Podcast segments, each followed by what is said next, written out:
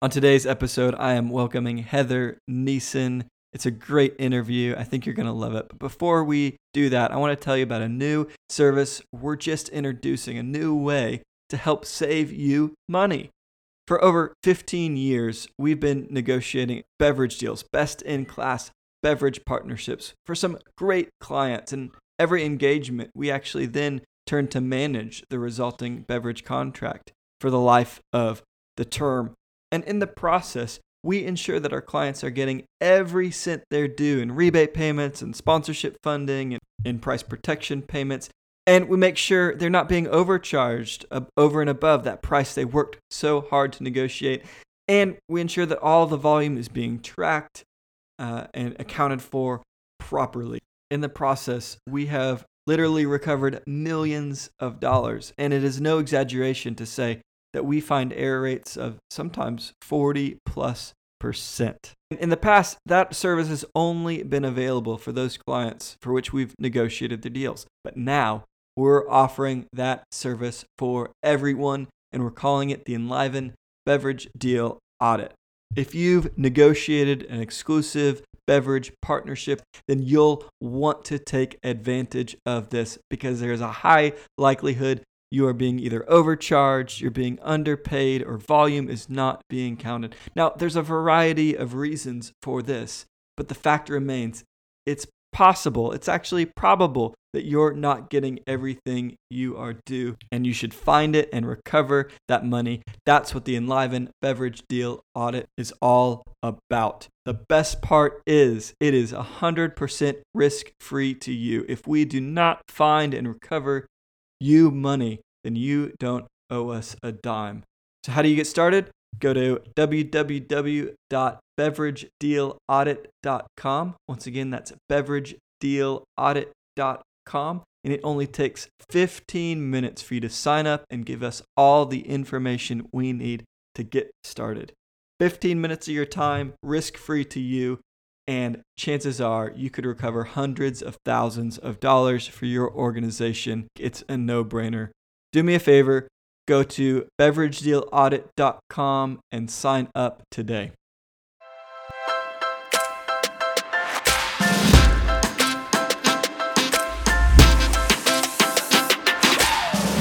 Welcome to the Enliven Beverage Deal Podcast, where we're all about saving and making you money by taking both the guesswork and the legwork out of your beverage partnership and by leveling the playing field when it comes to negotiating your beverage contracts. I'm your host, Tim Harms. We've got a great show for you today. Stay tuned. Thanks, everyone. Welcome to our podcast today. We have back the Miss Heather Neeson, Enliven Healthcare Practice Area Leader. She is also a black belt in Googling. You did not know. Welcome, Heather. Thank you, Tim. Hi, great to be here. Heather got a question for you. All right. Do you have a favorite superhero? Ugh, oh man. Favorite superhero. Okay. This is like one of those icebreaker questions. But I got I, okay, I got a good answer for you. Um okay, Wonder Woman. I've got to say, favorite superhero. All right. And but part of that is because so you know this Tim, but for those listening is I have I have two kids. They're both daughters, and um, as a treat for Mother's Day, I can't remember how long ago it was. My husband said you should go to the movie theater and watch Wonder Woman by yourself. so I think part of it was that I have these little girls, and then I got to go to this movie theater. So maybe it's the experience, but I do love Wonder Woman. So there you go. Wonder Woman. You know what? I've been uh, we're as we're recording this, we are in uh, shelter in place mode during mm. COVID nineteen, and uh, they've released the Last Dance uh, oh, docu series about Michael Jordan. Yeah. So I don't know if he classifies as a superhero, but I definitely am reliving all of my childhood mm. dreams to be like Mike. That's Michael a good Jordan. hero. I would, yeah, non-traditional. I like it. you know, we're talking about heroes that we want to be, uh, that we've wanted to be as we've grown up. But man, I have been so just honored and jazzed about how uh, our society right now, during this global pandemic crisis, has really recognized our healthcare workforce as the heroes that they are. I know you've got to be proud, Heather, as our Oh, yeah. Enliven healthcare practice leader. Yes, absolutely. Yeah, it's been really exciting. I mean, we, we've worked with healthcare for a decade and a half. Um, and I think we know, you know, just by watching these healthcare professionals day in, day out, kind of in thankless jobs.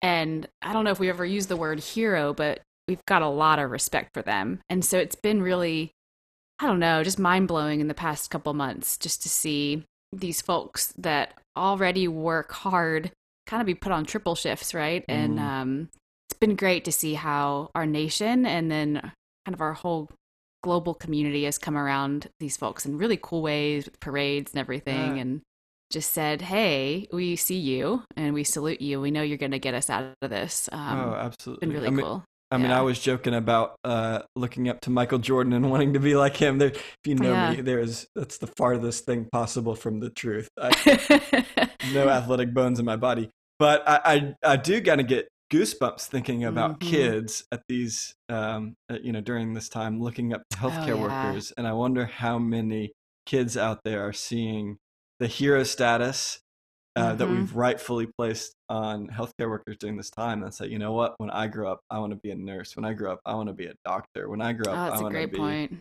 uh, disease expert, you know.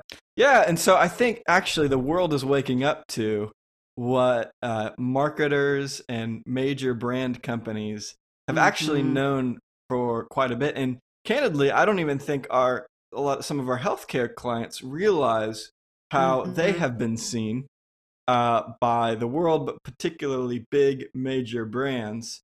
Uh, So Mhm. you wanted to come on here. You had an idea to talk about why Yeah. healthcare employees are a coveted audience for major brands. Can you Yeah. explore a little bit more about that, Heather? Yes, absolutely. Well, perfect. Yeah. We so yeah, we talked about how I mean, Coke, Pepsi, beverage companies are major brands, and so it's easy to kind of lump them into a group and think they're out to sell a twenty ounce soda or they're out to sell a fountain beverage with your meal today. But really, they're brand companies, right? And they are Mhm. all about building brands, the iconic logos. You know, they've been part of your childhood. Um, and so that's what they're great at and what they want to keep doing. So, Tim, you're right. They're, you got to think, when you start thinking about healthcare, especially now, but we've seen it for years, how a strategic way that Coke, Pepsi, et cetera, have looked at building brands has really been through healthcare. Hmm. Um, and I'm going to throw some stats at you, Tim, because I think we started we, we started digging into this, and we know this to be true, right? We feel Yeah. it in the room when we're with the companies or with healthcare. Um, but we started to find some some really cool stuff. All right, so Bureau of Labor Statistics, um, healthcare professionals are highly compensated, so their wages are seventy two percent higher than the average American worker. Wow. Um, yeah. So so folks who have you know hopefully some cash to spend, um, but they're highly compensated. They're highly professional. They're skilled. They're also highly educated. So healthcare professionals are seventy seven percent more likely to have at least a bachelor's degree. Uh, Ooh. than the average American worker. And we know this, right? These are healthcare professionals, uh, professional programs, medical school, nursing school. That's Yeah. right. I mean, when I think about going to the doctor, going through the nurse, I assume that they've probably had 40, 60, 70 years of education already. you know, these things. yes. These people are yeah. highly educated. Yeah, yeah. And then I love this Gallup poll uh, just showing how trusted healthcare workers are. So um, Americans trust their healthcare provider 20% more than their banker. Wow. Six, yeah, 64% more than their judge. oh, man. And yeah, I, I mean, this one you mentioned, we're, we're in the time of COVID, right? But this is uh, 80% more trusted than their news anchor. That's actually So- kind of low. I know. But yeah, so you're looking at this group of people, right, who are more trusted. I mean, Yeah. I think that's crazy, more than their banker, you know. Um, Mhm. But just just a great group of people, and then some other really interesting things. So so registered nurses actually are one of the largest segments of the U.S. workforce, Mhm. um, among the highest paid. Um, but uh, and 58% of those nurses work in, in general medical and surgical hospitals.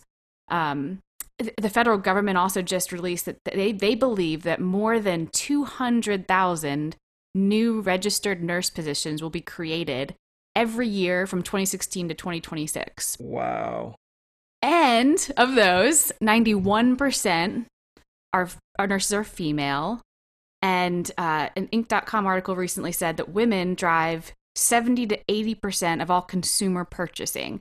So, so you're talking about just fascinating demographics. If you're a, a major brand and Mhm. you have access to these highly compensated, educated, trusted Wow. folks access to purchasing power through just the the nature of the fact that nurses are female and they drive a lot of the consumer purchases you know you're Mhm. talking about a really strategic audience Wow. um so yeah, So highly compensated. They got a lot of dough.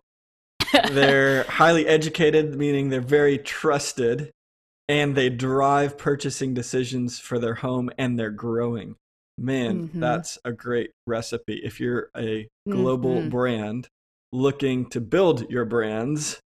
And by the way, these people are- now seen as heroes in our society Yes. because they are genuinely doing life saving work, putting themselves on the line every single day.